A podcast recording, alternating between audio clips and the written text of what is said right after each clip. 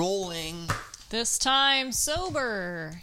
This time, Gibby's not too high. Not too high is. Wait a minute, wait a minute. You aren't high at all, right? Please, you- please, for the love of God, tell me you didn't take anything. Bitch, I'm always high. Uh, did you know that Fleetwood Mac's Rumours dropped this day in 1977? Um, is that true or is it just a rumor? Oh! This is the Kane train. This is Gibby Kane. I'm Pat Kane. Hey! Uh, Super Bowl Sunday! Yeah, for those who care, we're recording mere hours away from the big, biggest event in television of the year, the Yeah. Super Bowl. Yeah, and even if you don't care, that still remains true. So, well, the only reason we really care is because we got the harebrained idea to throw a Super Bowl party at our house.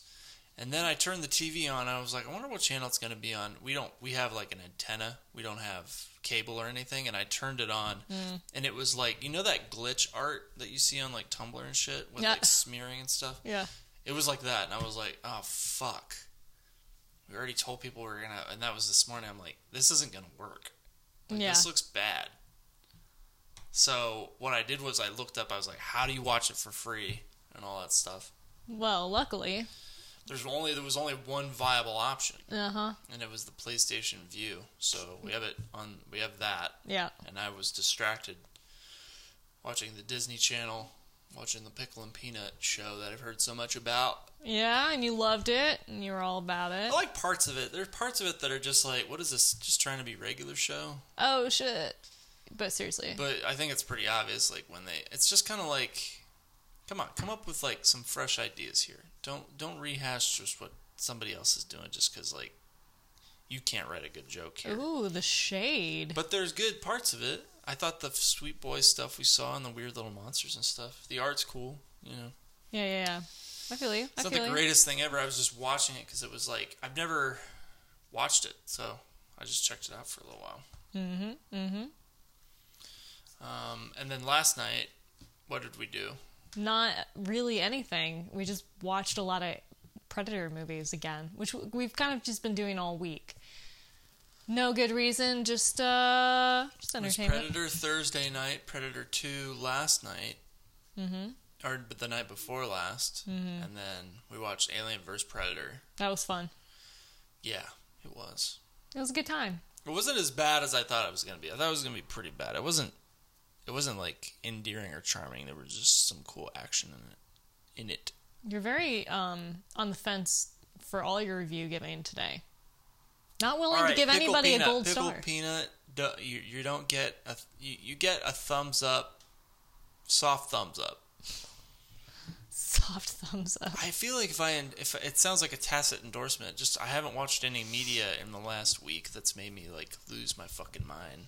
Yeah, I haven't either. I haven't been super inspired by anything. I did, however, find I highly recommend if fucking you just like background noise when you work, which I do because I have tinnitus and ADHD, so it's like really hard to focus. Um, watch Timeline on YouTube.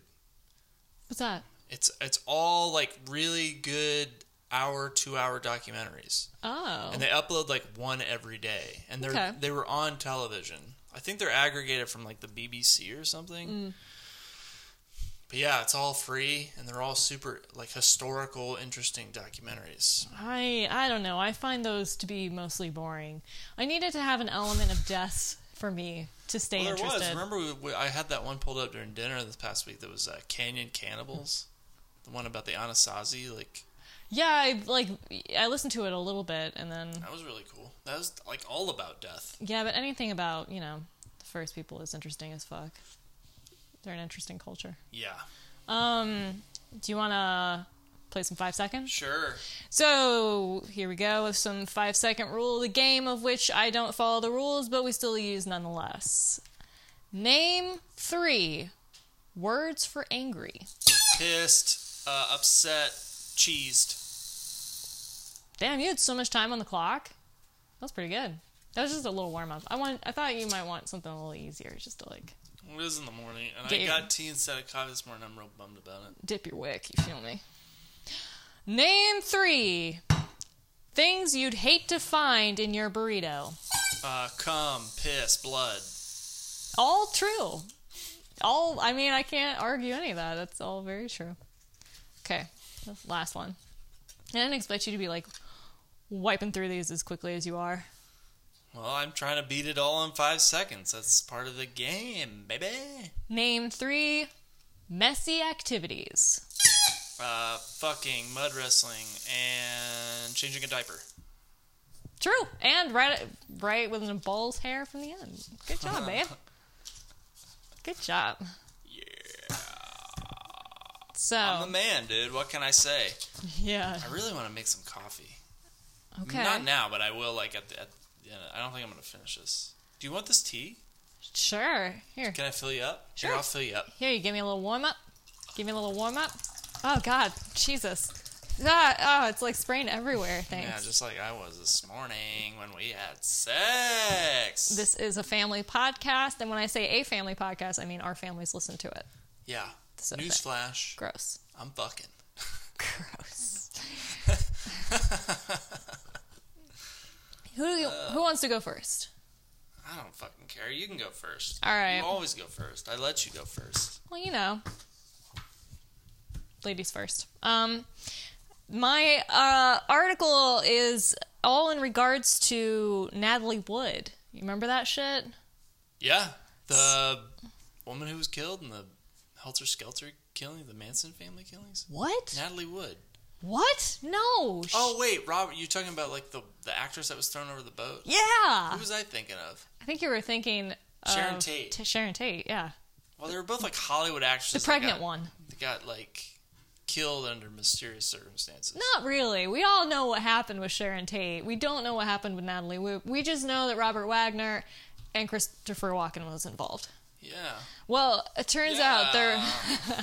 and I was hoping that you would do some Christopher Walken impressions throughout this. I didn't have any coffee today, so I'm like, I'm I'm present, but Here, I'm just like, I'll just slap you. Come here. You want me to slap you? no, man. All right. Well, it would have been an easy solution. Hey, calm down.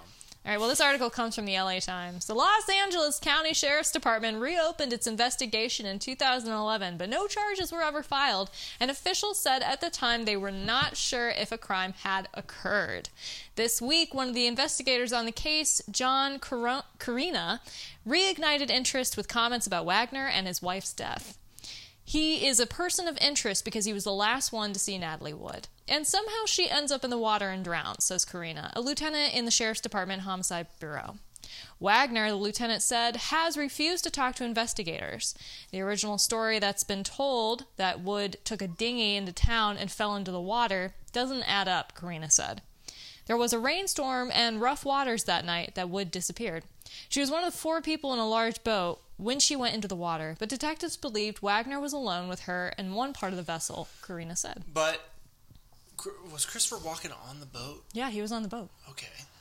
Some of the things we found that Wagner did afterwards or didn't do in the boat caused us to say, that just doesn't make any sense, Corina said. We're at the end of the investigation, and we're at a standstill, so we thought we'd give it one more shot to the public.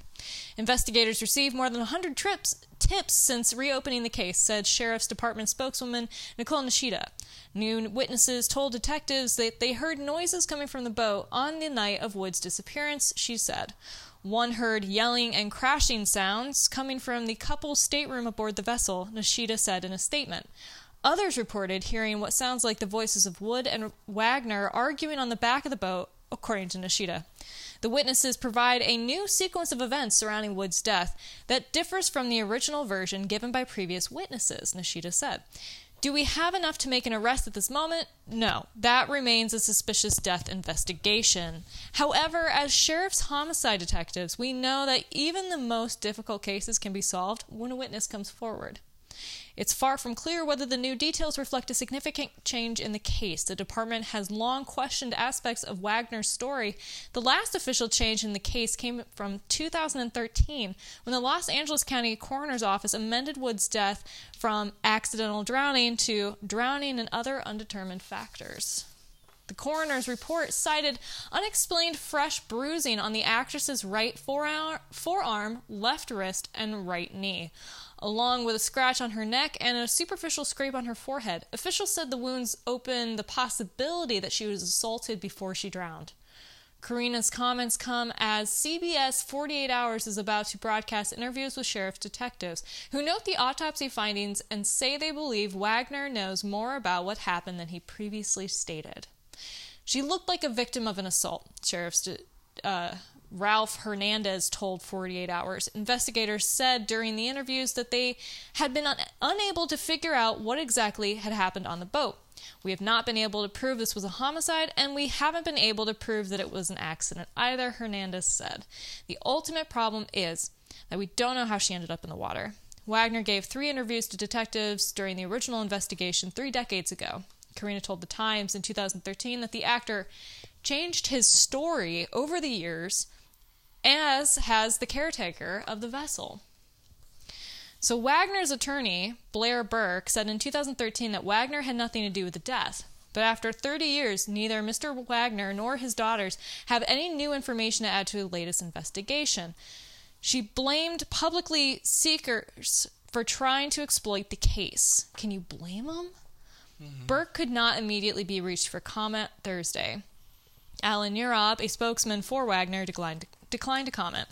The 2013 coroner's report noted conflicting statements about when Woods had disappeared and whether she had argued with Wagner, who, along with Walken, Woods' co star in the film Brainstorm, was aboard the 60 foot yacht where she was last seen alive November 28, 1981. Hours before her death, authorities said the three actors had dined together at Doug's Harbor Reef restaurant and then returned to the yacht called the Splendor, where they drank and an argument ensued between Walken and Wagner. According to the autopsy report, Wood went missing about midnight, and an analysis of her stomach contents placed her death at around that time. The report said Wagner placed a radio call to report her missing at 1:30 a.m. The original investigators believed Wood sustained her bruising after falling off the yacht and struggling to pull herself from the water into a rubber dinghy, whose starboard side bore scratch marks that seemed consistent with that theory. But in his report, the coroner noted that investigators did not take fingernail clippings from Wood's body to determine whether she had made scratch marks, and the dinghy was no longer available to be examined. The coroner believes Wood died soon after entering the water. There's just a whole lot of shit that I, I don't even know if we're ever going to know, really. But the question still remains. Yeah, it's like really, I don't know, man. I've always felt really sad about Natalie Wood's situation. Her she's, whole life, it's very sad. Kind of like used and abused. Like the definition of like an ingenue. Yeah. She was like shit. She was a child. Kind of like yeah, man. She was a child when so many just barbaric Hollywood experiences happened to her. Well, Robert Rag- Wagner's career kind of got fucking derailed by the whole thing. Like, everybody was really. I mean, he's been under suspicion since it happened. Like, well, nobody, he's he's changed his story. He's changed yeah. his story over the decades since happening. Um, I I don't know. I I doubt that Christopher Walken had anything to do with it, but you never know. Just like I mean, it's it's probably I like if, I don't know if like there's there's theories abounding that they conspired together to kind of get rid of her, but I don't know. I don't know what Walken's game would have been. Well, I, I don't know. I, I don't. That's why it's kind of like suspicious. Yeah, it, well, suspicious is definitely the word to describe the entire case. So if you're interested in that kind of. The only uh, person that knows if it's true or not is Robert Wagner. And the only one that really knows the full truth is Natalie Wood. Absolutely. But she's, you know. They never found her, right?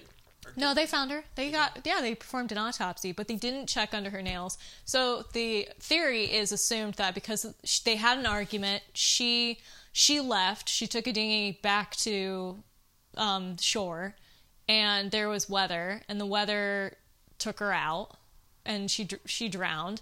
But the autopsy that was performed, the coroner went back on a statement and said that yeah, it was like possible drowning, but there were other things going on there for sure because she has sustained so many injuries. Like she she looked like I think she was obviously pushed over and Wagner took the time from midnight to one calling the authorities at 1:30 to to just trying to cover it up to the best of his ability. I think she was alive when she hit the water. And I think she was like probably trying to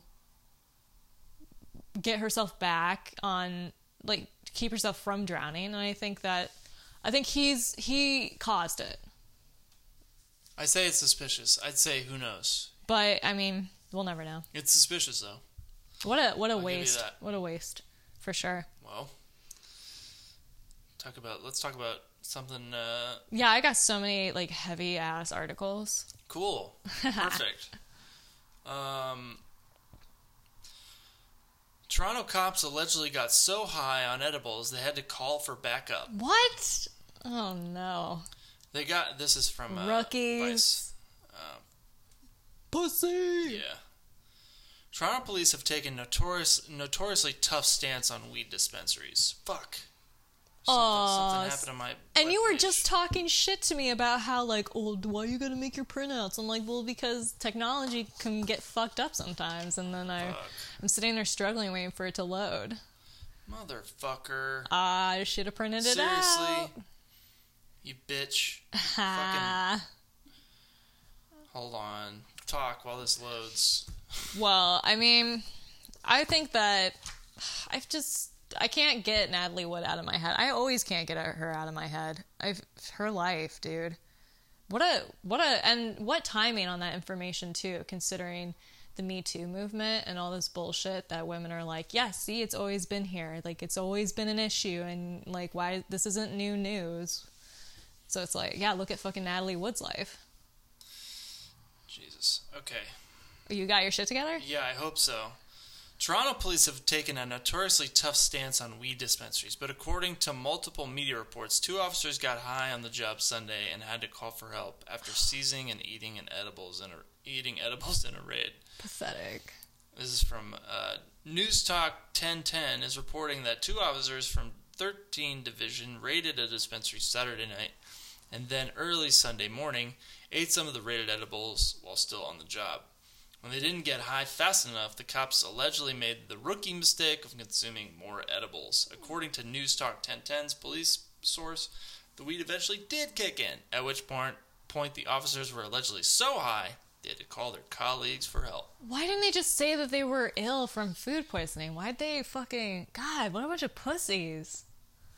What? Hi, man. What? Pretty funny. Toronto Police Service has not yet responded to Vice request for comment. Mike McCormack, the president of the Toronto Police Association, which represents officers, confirmed that two cops from 13 Division are being investigated by the Professional Standards Unit, but said he could not confirm the specifics of the investigation. In the meantime, CBC reports that the cops have been suspended. According to News Talk 1010, the stoned officers got freaked out when they began to hallucinate and called fellow officers to call an ambulance from a police car. But when backup arrived, one of them allegedly ran off in a panic, and a cop following foot slipped and injured and hit his oh fuck, foot slipped and injured his head on ice. He fell like because he's like the demons, the fucking demons are after me, and T the T dot Oh uh, no! jackal is after me. Oh no! I had too many maple donuts. I gotta get to I gotta get some timbits. Jimmy Old really did me wrong this time. Oh no! uh, CBC Toronto said the alleged edible thieves were also taken to the hospital for treatment. What? What are you gonna do? Give them water? What? Is, that's the thing. It's like, oh my god. That's the thing is, whenever people do dumb shit, I like, they take say too many out That's of, the treatment. they go and they're like, Go to the hospital. They go to the fucking hot. Well, of course, for them, their healthcare system isn't as expensive I as mean, ours. people so. have definitely freaked out on it. But you've gotta do not call As bad an as you, ambulance. as bad as you feel when you get too high, you just have to always ride. you just out. have to relax. Like, just remember. Just just remember you took an edible, and I promise you, I promise It you, that is the forever. kryptonite of being too high. Is remembering that you took an edible and then thinking, I'm just too high. And I promise you, you can you can talk yourself down from the ledge. And also, Easily. don't be a fucking pussy, man. Have some Dramamine in your cupboard. Always make sure you've got a little chemical on hand to counteract water. it. Drink some water. Do some push-ups. Just don't sit down. You and should do. out. To be honest, you should do yoga because I personally am much more flexible when I'm high. Yeah, just do some like just do some physical activity to get just like some safe physical activity. Don't like go running out into the street. Yeah, definitely don't do that. The demons are after me. Try to not be in public. That's always my recommendation when too high. McCormack could not say whether or not the officers were subject to criminal investigation, but the idea that cops can't handle their drugs doesn't seem surprising. 'Cause they're fucking bitches. Because they're all pussies. Yep. Oh my god. This isn't Police Academy. Like, what universe do these cops live on? Crazy, right? Oh my god. How many. Every week, I think we should implement, like, a funny cop story. Like, always. We should always have. Because it I seems think like when it's when it's when it's actually good, the last three weeks we've had, like, a cop story. really. Yeah, every think just 'cause episode. You know, just let it happen naturally. I'm just saying. I'm just it's saying. pretty, I think it's pretty f- easy to make fun of a cop because they're so uh, I think easy and necessary. they're they're just like the bullies, the bullies that fucking Bullies on the job out of playground? Yeah, Yeah, they're the hall monitors. Let all the power went to their head. exactly. Yeah, They man. like the power. They like the feeling of the power. Fucking pigs, I say, and then get arrested, and then this gets used in court. Um, Freedom of speech, man. do you want me to proceed with my sad ass article? Proceed. Sad, yeah, empowering. Maybe I'm just really on a. I'm speaking of power going in my head. I really just have like an affinity right now for this, for this movement that's happening in Hollywood, and I just think it's so goddamn important. And I Oh, don't I want, know what you're gonna talk I don't want the steam to lose. I don't want anybody to lose steam on this topic because it's just we're not done yet. You know what I mean? no, I know what you're gonna. I know what you're gonna talk about though. I want to I want to talk about this New York Times article, um, an interview of with Uma Thurman, finally telling us exactly why she's pissed. Because everybody remembers that excerpt, little voice clip that came from a, a while ago. Uh, she's on a red carpet event, and they ask her to speak on Harvey Weinstein, and she's she just says, "I'm angry. I haven't found the words yet, but I'll let you know when I'm there." Which I thought was really beautiful because I'm like, yeah, she didn't speak out of anger. She just let them know that she wasn't there yet. Or emotion. She just didn't want to speak out of them. She just didn't want to say the wrong thing. She wanted to be professional. She wanted to be articulate. I was think. pissed. I already read this, but I think it's good enough still to share. Yeah. Um. Well. Uh. Yes. Uma Thurman is mad. She has been raped. She has been sexually assaulted. She has been mangled in hot steel. She has been betrayed and gaslighted by those she trusted. And we're not talking about her role as the blood splattered bride in Kill Bill. We're talking about a world that's just as cutthroat, amoral, vindictive, and misogynistic as any Quentin Tarantino hellscape. We're talking about Hollywood, where even an avenging angel has a hard time getting respect, much less bloody satisfaction. Playing foxy Mia Wallace in 1994's Pulp Fiction and ferocious Beatrix Kiddo in Kill Bill Volumes 1, 2003, and 2 in 2004, Thurman was a Lysum? Lysum? I don't know how to say that word. Goddess in a creation myth of Harvey Weinstein and Quentin Tarantino. The Miramax. Lycian, I think. Oh, the Miramax Troika was a ultimate and indie cool. A spellbound Tarantino often described his amateur muse relationship with Thurman, who helped him conceive the idea of the Bloody Bride as an Alfred Hitchcock Ingrid Bergman legend, with a foot fetish thrown in. But beneath the glistening Oscar gold, there was a dark undercurrent that twisted the triangle. Pulp Fiction made Weinstein rich and respected, and Thurman says he introduced her to President Barack Obama at a fundraiser as a reason he had his house. The complicated feeling I have about Harvey is how bad I feel about all the women that were attacked after I was. She told me one recent night, looking anguished in her elegant apartment in River House on Manhattan's east side as she vaped tobacco, sipped white wine, and fed empty pizza boxes into the fireplace. I'm one of the reasons that a young girl would walk into his room alone, the way I did. Wait, I missed that part. She she was like, the interview's being conducted. She's throwing empty pizza pizza boxes into a fireplace. Yeah. Is the fireplace active? It's yeah. Is She like has a bum fire in her apartment. no, it obviously obviously there's like a chimney and it's carrying out the smoke. It's not like a gas fireplace. It's just No, I know, but that's kind of funny. I mean it's it's quirky, but it kind of makes sense considering it's Uma Thurman. She can do whatever she wants. Yeah, man. I'm just saying. I just like when I read that, I missed that. No, I, I read that over again too. I was like, what? was she doing? Yeah. I am one of the reasons that I'm not going to read that over again. And all these lambs walked into the slaughter because they were convinced nobody rises to such a position who would have something illegal, t- something illegal to you, but they do. Thurman stresses that creative artists in, in agency, her former agency, was connected to the Weinstein's predatory behavior. It has since issued a public apology. I stand as both a person who was subjected to it and a person who was then also part of the cloud cover. And that's a super weird split to have, she says. She talks mordantly about the power from pulp and reminds me that it's in the Library of Congress, part of the American narrative. When asked about the scandal on the red carpet at the October premiere for her Broadway play, The Parisian Woman, an intrigue about a glamorous woman in President Trump's Washington, written by House of Cards creator Beau Willimon. Williamson, you slow slow down a little bit. You're Well, like I wanna- like steamrolling a little bit. Is that the name? Because there's a, it's just mistyped. It's Bo Williamson, yeah. Yeah, it's mistyped. Let's not fucking tell me how to read. I was like, what? You just you- you're like rushing through it. Why don't you fucking, why don't you, why don't you stick to your fucking articles? Tell me how to hey, live. I'm just saying. Rude. Okay. She looked steely and said that she was waiting to feel less angry before she was talking about it.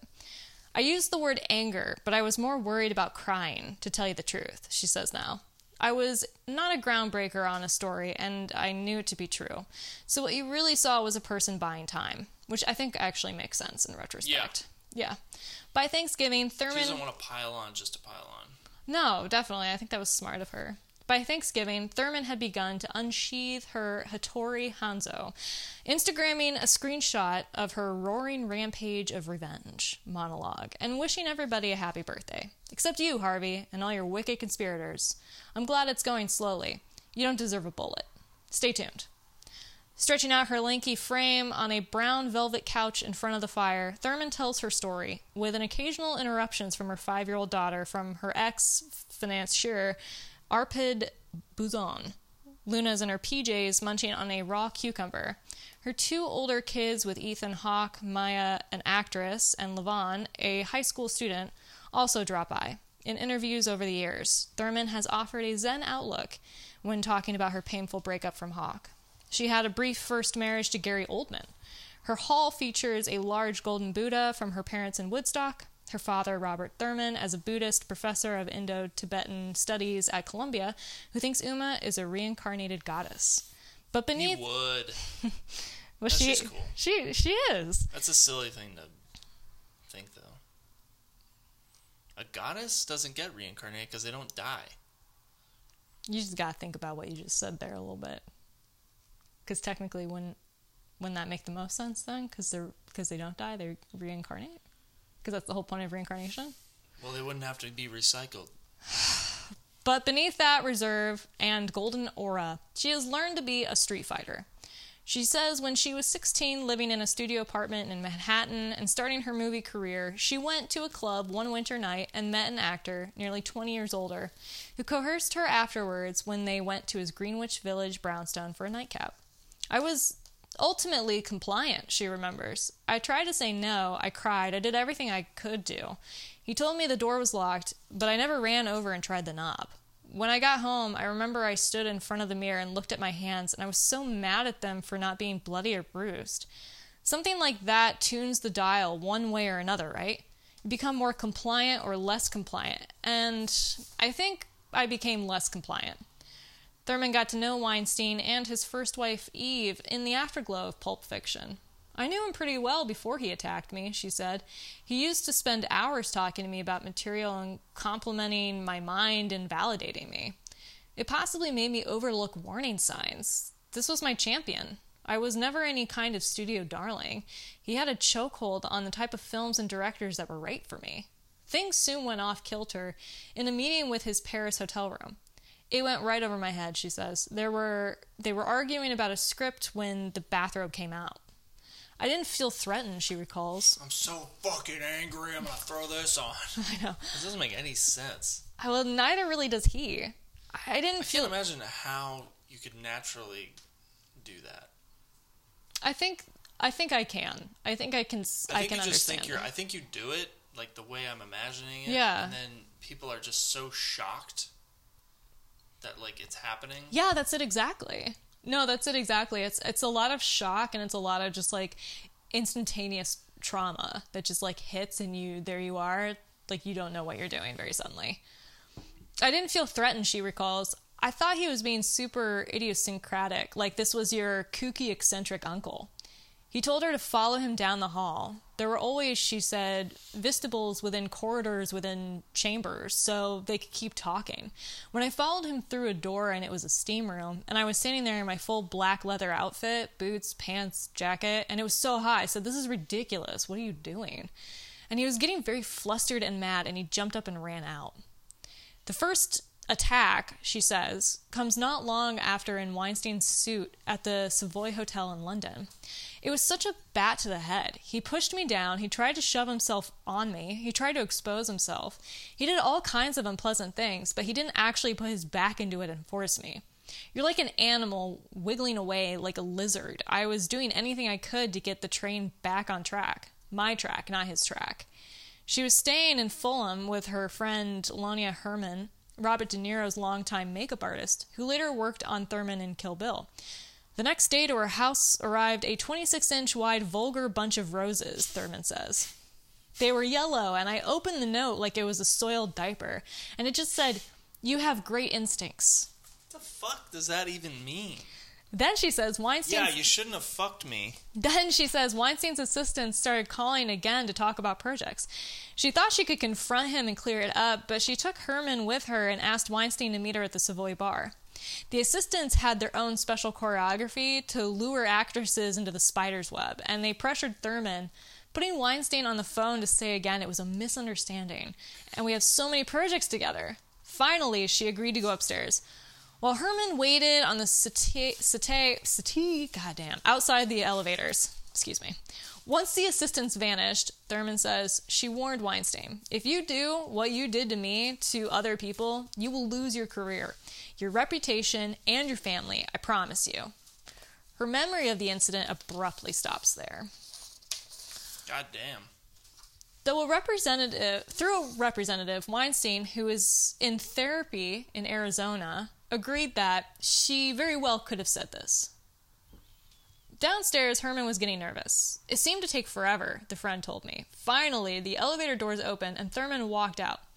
She was very disheveled and so upset and had this blank look, Herman recalled. Her eyes were crazy and she was totally out of control. I shoveled, shoveled her into the taxi and we went home to my house. She was really shaking. Herman says that when the actress was able to talk again, she revealed that Weinstein had threatened to de- derail her career. Through a spokesperson, Weinstein denied ever threatening her prospects and said that he thought she was a brilliant actress. He acknowledged her account of the episodes, but said that up until the Paris steam room, they had a flirtatious, fun working relationship. Flirtatious. I think in- Remember when I tried to fuck you when you didn't want it? Flirtatious. That's, I think that's the Where do you get off? that's something that he genuinely believes is true because I think that Weinstein is the type of guy who, um, let me correct myself, the kind of asshole who thinks that he's justified in his behavior. It's like women have, and like, let me tell you something about women. We don't have a lot of strength, strength for the most part, physically over men. That's not an advantage that we have by nature. What we have to do is we have to camouflage ourselves with verbal cues, you know? We we have to be agree agreeable to keep ourselves from being fucking killed by these these pieces of shit, really. So, in his mind, I could see why he says that because he doesn't fucking understand that he's making these girls scared beyond their wits. So, any any opportunity that a woman can get out of that situation oftentimes will come from just us saying something that's like, "Yeah, sure. Okay. Let me just, you know what I mean? Just to like get Yeah. out of it." And they're Right. like, "Oh, well, she's not saying like go fuck yourself, so This must be cool. this must be okay, but it's not. Like you're making her uncomfortable. It's like vis- visibly, I'm sure she was Yeah, it's like how do you not? because they don't because they don't want that to be the case. So they like live in this delusional existence. Anyway, Mr. Weinstein acknowledges making a pass at Ms. Thurman in England after misreading her signals in Paris. The statement said he immediately apologized. Was that an apology? Uh, Thurman says that even though she was in the middle of a run of Miramax projects, she privately regarded Weinstein as an enemy after that. One top Hollywood executive who knew them both said the work relationship continued, but that basically she didn't give him the time of day. Thurman says that she could tolerate the mogul in, in supervised environments and that she assumed she had aged out of the window of his assault range. She attended the party he had in Soho in September for Tarantino's engagement to Daniela Pick, an Israeli singer. In response to queries about Thurman's revelations, Weinstein sent along six pictures of chummy photos of the two of them at premieres and parties over the years. oh, like to bait her into not. He he's trying to be like, well, then why did we take so many photos together for all that time? And it's like she looks visibly uncomfortable in every photo. He he just doesn't see it because he's delusional, because he's a total piece of shit. And that brings us to the Quentin of it all, as Thurman calls it. The animosity between Weinstein and Thurman's infected her career partnership with Tarantino. Married to Hawke with a baby daughter and a son on the way, Thurman went to the Cannes Film Festival in 2001. Can con canes. What? Sorry. She, you know what I meant. We don't have a film festival, dog. Just you and me. It's just ours. She says Tarantino noticed after a dinner that she was skittish around Weinstein, which was rem- a problem since they were all about to make Kill Bill. She says she reminded Tarantino she had already told him about the Savoy incident, but he probably dismissed it like, oh, poor Harvey, trying to get girls he can't have. Whatever he told himself. Who knows? But she reminded him again, and the penny dropped for him. He confronted Harvey. Later, by the pool under the caprice trees in the luxurious Hotel du Cap, Thurman recalls Weinstein said he was hurt and surprised by her accusations. She then firmly reiterated what happened in London. At some point, his eyes changed and he went from aggressive to ashamed. She says, and he offered her an apology with many of the sentiments he would trot out about 16 years later when the walls caved in. I just walked away stunned, like, okay, well, there's my half assed apology, Thurman says. Weinstein confronted Friday, confirmed Friday that he apologized, an unusual admission from him, which spurned Thurman to wryly note his therapy must be working. Since the revelations about Weinstein became public last fall, Thurman has relived her encounters with him, and a gruesome episode on location for Kill Bill in Mexico made her feel blindsided as the bride and as determined to get her due no matter how long it took.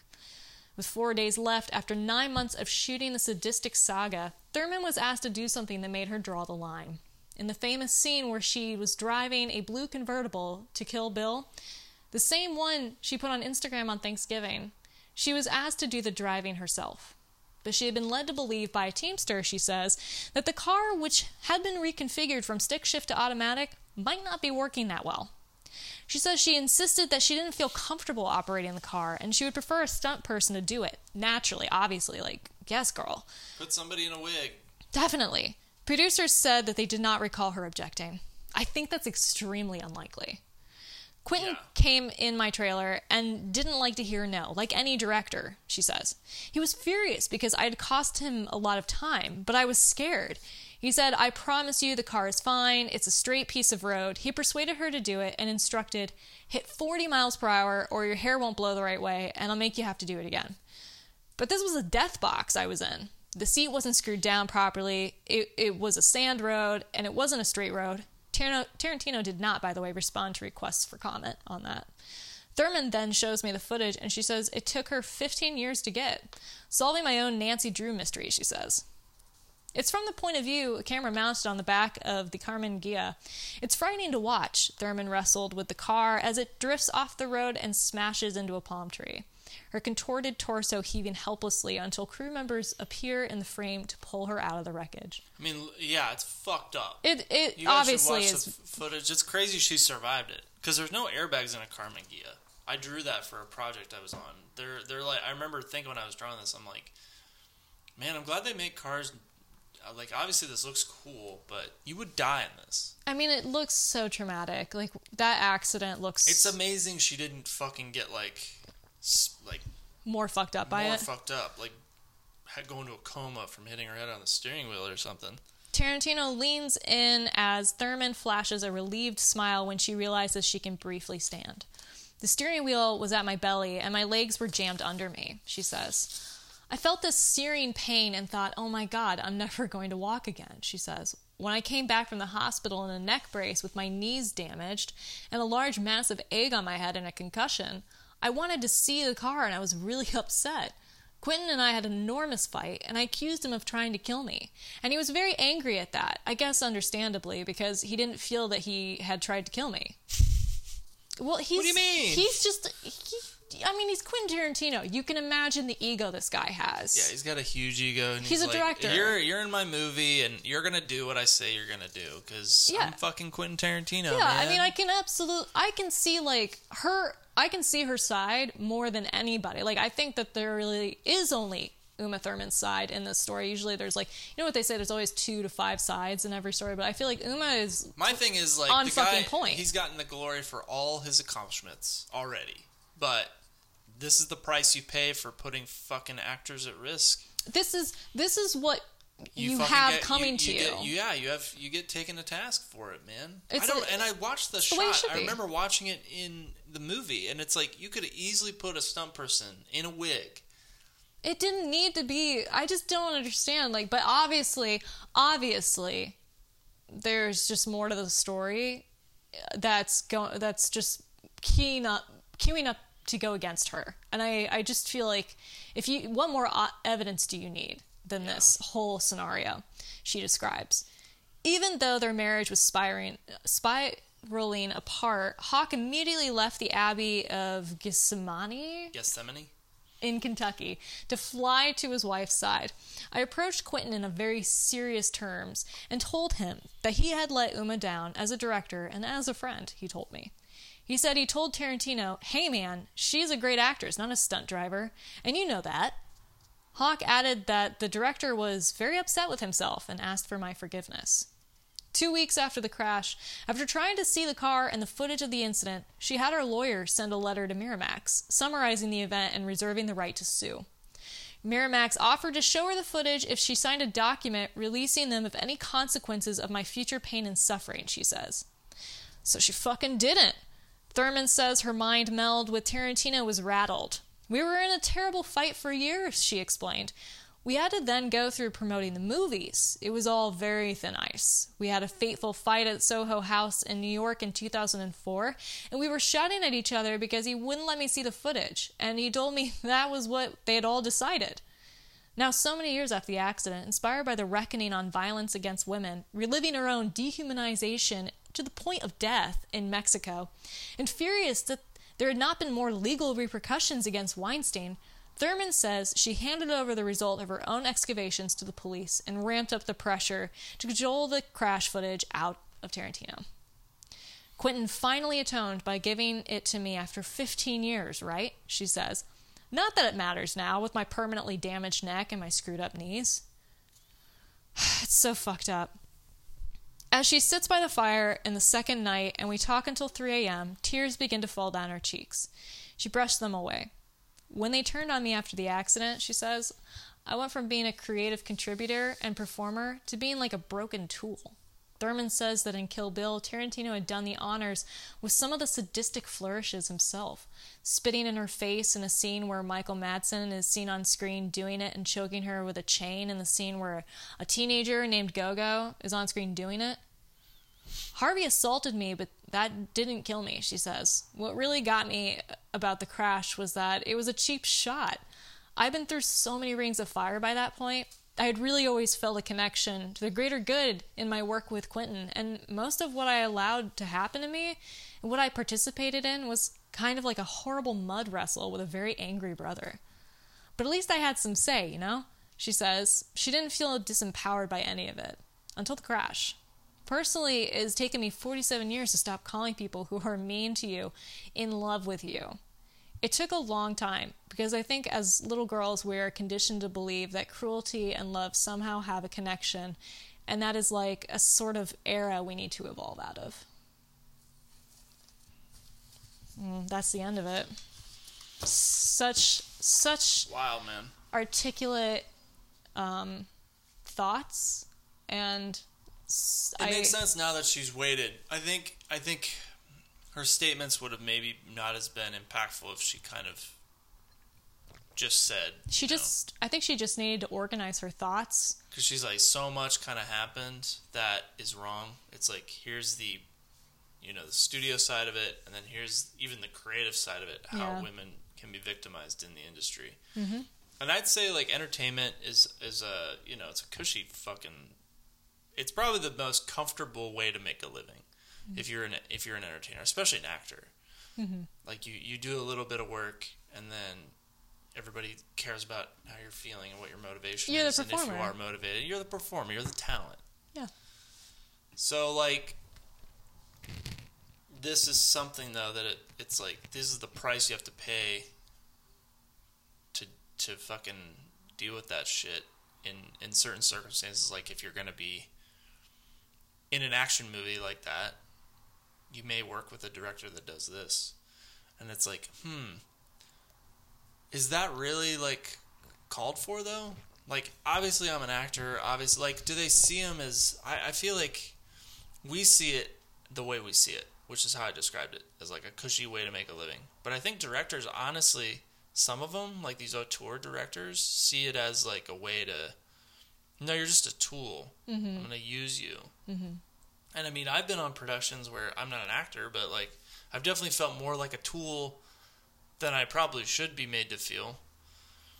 Like i'm like you know what you know what the fuck is going on here? Like let's let's figure out a way to make this work for both of us. But obviously physically she was physically fucked up. And i've always wondered why she wasn't in more action movies. I know. Well, it's because she just got a bad taste in her mouth. uh, Clearly, i think it was like because she was physically fucked up like she couldn't physically be in action movies because she can't fucking run maybe or something Yeah, it- turn her head I mean, it just damaged her emotionally and physically, and that's such a hard thing to try to come back from. And not even that, but she's like trying to do her part in righting some of the wrongs and she's not really able to because when you're in that position and you still you still need like at the end of the day you, you have a craft and you still need to be paid for it and you still need to be able to work Yeah. but you can't because your body's all fucked up now and there's all this political political You know, yeah. legal shit going on with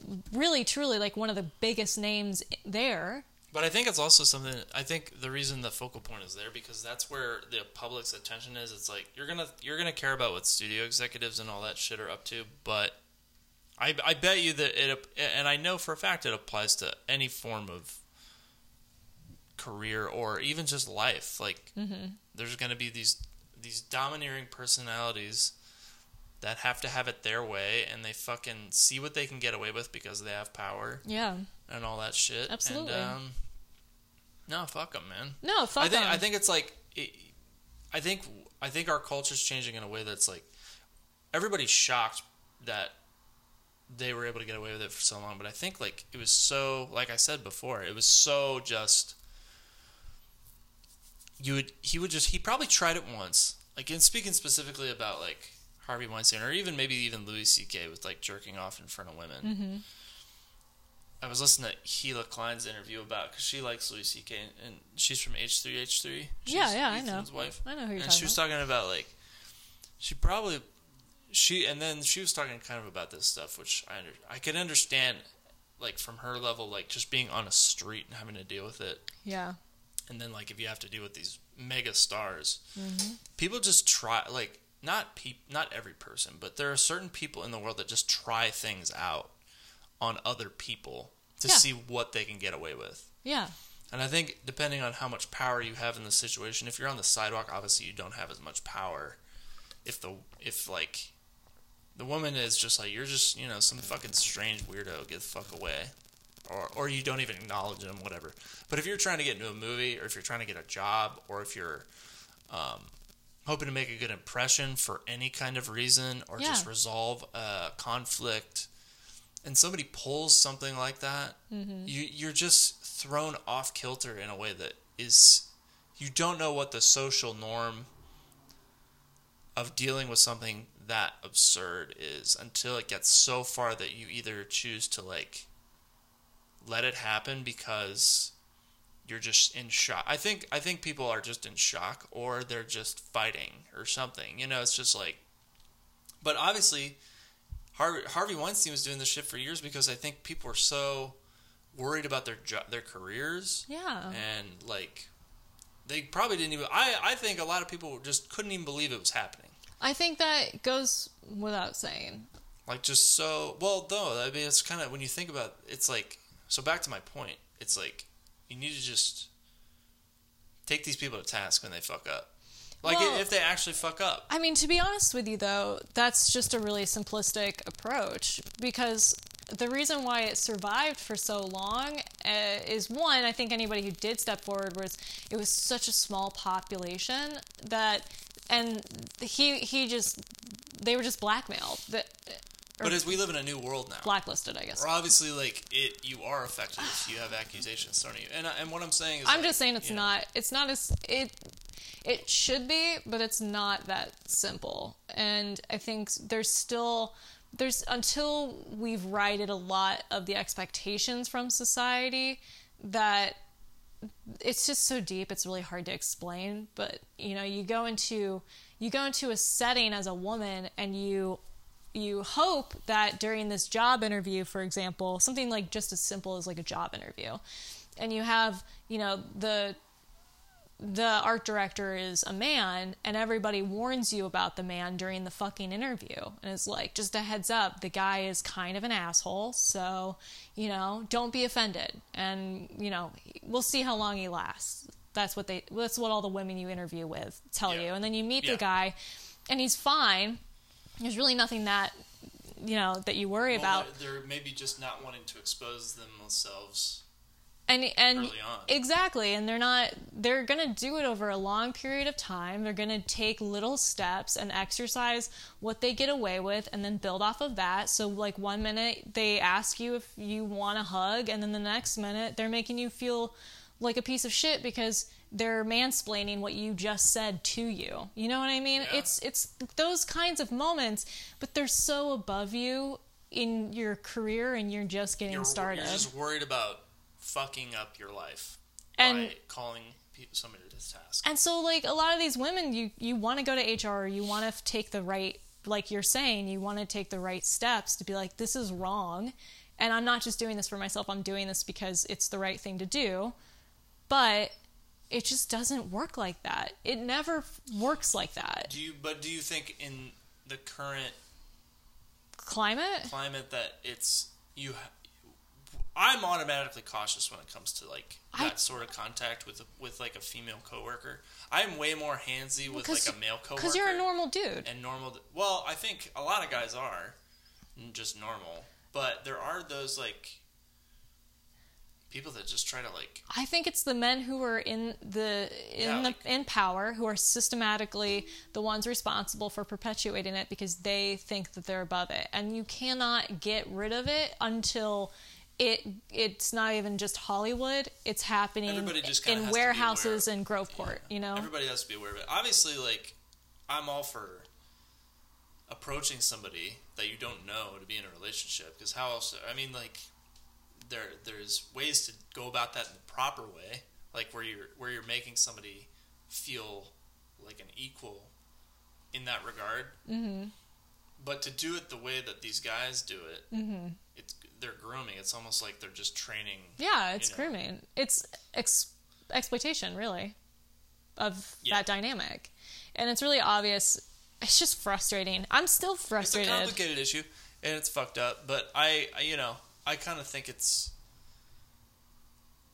a subject that it's important to to kind of keep keep in mind, and not just because I feel like it, it's it was like ignored for so long. And speaking of Natalie Wood, she was like assaulted too. Which is, and By she was Douglas. violently By uh, Kirk assaulted. Douglas, that fucking She- old Skeletor son of a bitch. He sent her to the fucking hospital, yeah, I And mean, it's sh- been it's gone it's gone on for so long. and he was gonna wreck her fucking career. Her mom was useless, didn't do anything helpful at all. Just kept throwing her back into it. So she turned around and it's Yeah. changed her career completely. But I mean, it is what it it is what it is for now. But I just can't wait to see this. Like I can't wait for I us. think change change is coming. It's you know? we're gonna be matriarch. slow. It's ladies' turn. We got this. Well, the thing is, like, everybody's got to be more patient. My take, my takeaway from all this shit going on in our world, you just have to make incremental change. It's like the steering of the ship. Remember that person that yelled at? Um, I think she was a trans woman. Oh, yelled yeah. at Rose McGowan. Yeah, yeah. And it was like everybody was like tweeting like, "What the fuck, Rose McGowan? Like, how can you not listen to that woman or or let her talk?" And I'm like, "No, Rose McGowan's doing her thing." This crazy bitch gets up on like her pulpit in the audience and starts screaming like, "What have you done for us lately?" And it's like, get like organize yourself. She's like, I'm a woman, and Rose McGowan's like, I'm also a woman. Like, I know she's what, like, what she- do you want? She's calling her to task for not doing enough, and I'm like, get fucking. Rose bent, McGowan's man. like, dude, I'm like literally doing the best I can. She's like, I, then uh, you like, I can't do it all alone. Let's let's work together. Like, let's if you're gonna come to my event and yell at me, I'm like, these people want online want Yeah. fucking shit to change tomorrow, and it's like it doesn't work that way. it's just frustrating. Civilization doesn't work that way. It stems from frustration. It, it stems from feeling like you have no control or no power. People need to be more in control of their emotions than they are in public. I I think.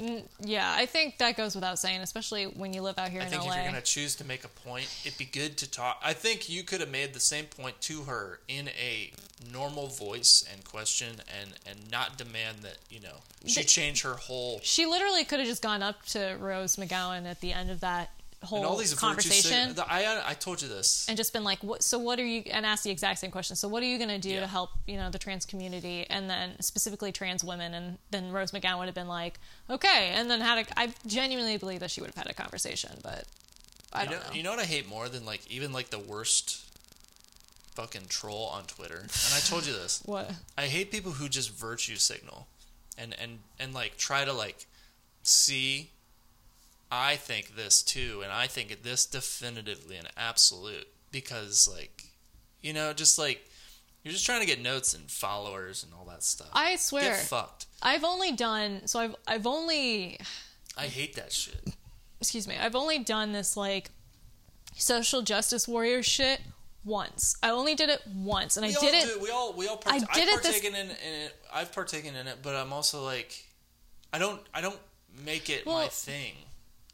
The reason being, I've only done it once, uh, and I did it once this week because somebody that I knew from college who's very, very talented posted something that I didn't agree with. It was slut shaming at the end of the day. It was just slut shaming, and it was stemmed from a jealous place. And I just thought it was complete fucking bullshit. So I just call, called it out. I was like, to be honest, that sounds like bullshit to me. And a lot of people were ridiculous and were like, people can have different opinions. And i'm like yeah but you have to understand that when you post on a public forum those those people that go against what you're saying are going to show up and say Freedom of speech does Say not something guar- in does not mean freedom to be a, an asshole. "Ex- thank you, You i can mean still get taken to task for sounding like an asshole, which I think is fine. and i think you should. I think that there is some kind of ownership. Like the social justice warrior shit it's like did you just assume the gender it's like all right well fucking calm the fuck down like really Like shit will happen. But like can we just not get upset about every like small thing that occurs and maybe we'll all live longer but you know at the end of the day if if somebody's being an asshole they should be told that they're being an asshole yeah, I think uh, people need to follow the golden rule, and we'll all be fine. If I you mean, don't- I think that's what the big problem is. i think if you don't have anything nice to say you should just keep it to yourself because it's probably better that way I. but um you know my every episode my advice don't be an asshole Don't be an asshole and just treat others the way you want to be treated, the way Christ intended. You know. Hmm. It is Sunday, dude. We got to go to church, so let's wrap this thing up. Uh, God help me. Um, I guess uh, let's go with the astrology reading for the week. Friction concerning who's pulling the weight in a relationship could surface, and partnership across the board might be stressed. Also, you may feel torn between work and play as the strong presence of Saturn in Capricorn seems to demand more of your time, energy, and effort, with the taskmaster planet residing comfortably in earthly Capricorn. Meanwhile, the moon in Virgo opposes Neptune in Pisces, creating an atmosphere ripe for idealism. On the plus side, deep connections and increased empathy are possible, but things can also get dark and manipulative. With the kind of polarity, you might have a harder time than usual discerning fact from fiction. Luckily, Jupiter and Mercury form a supportive 72 degree angle, improving communication and boosting business deals and negotiations. As Mercury traverses forward, thinking Aquarius, new ideas and a fresh approach to a professional dilemma could emerge. On the relationship front, the Jupiter and Mercury quintile could help smooth over any misunderstandings caused by Venus butting heads with Saturn. Channel this energy thoughtfully and steer clear of underhanded tactics. Just remember, the truth can be painful, but it can also set you free. I don't know what that means. Kind of sounds like a bunch of bullshit, but uh, yeah, it's for you to decide. That's for you to decide. Excellent. All right. Follow us on Cane Train at Cane Train Podcast on Instagram, Cane Train Pod on Twitter, and email us Cane Train Podcast at gmail.com. Email That's us, it. you cowards. Um, follow me, Gibby Kane, on everything across the board, and Pat Bat Stains on really everything, everything across the board. All right. Have a good week, guys. Goodbye.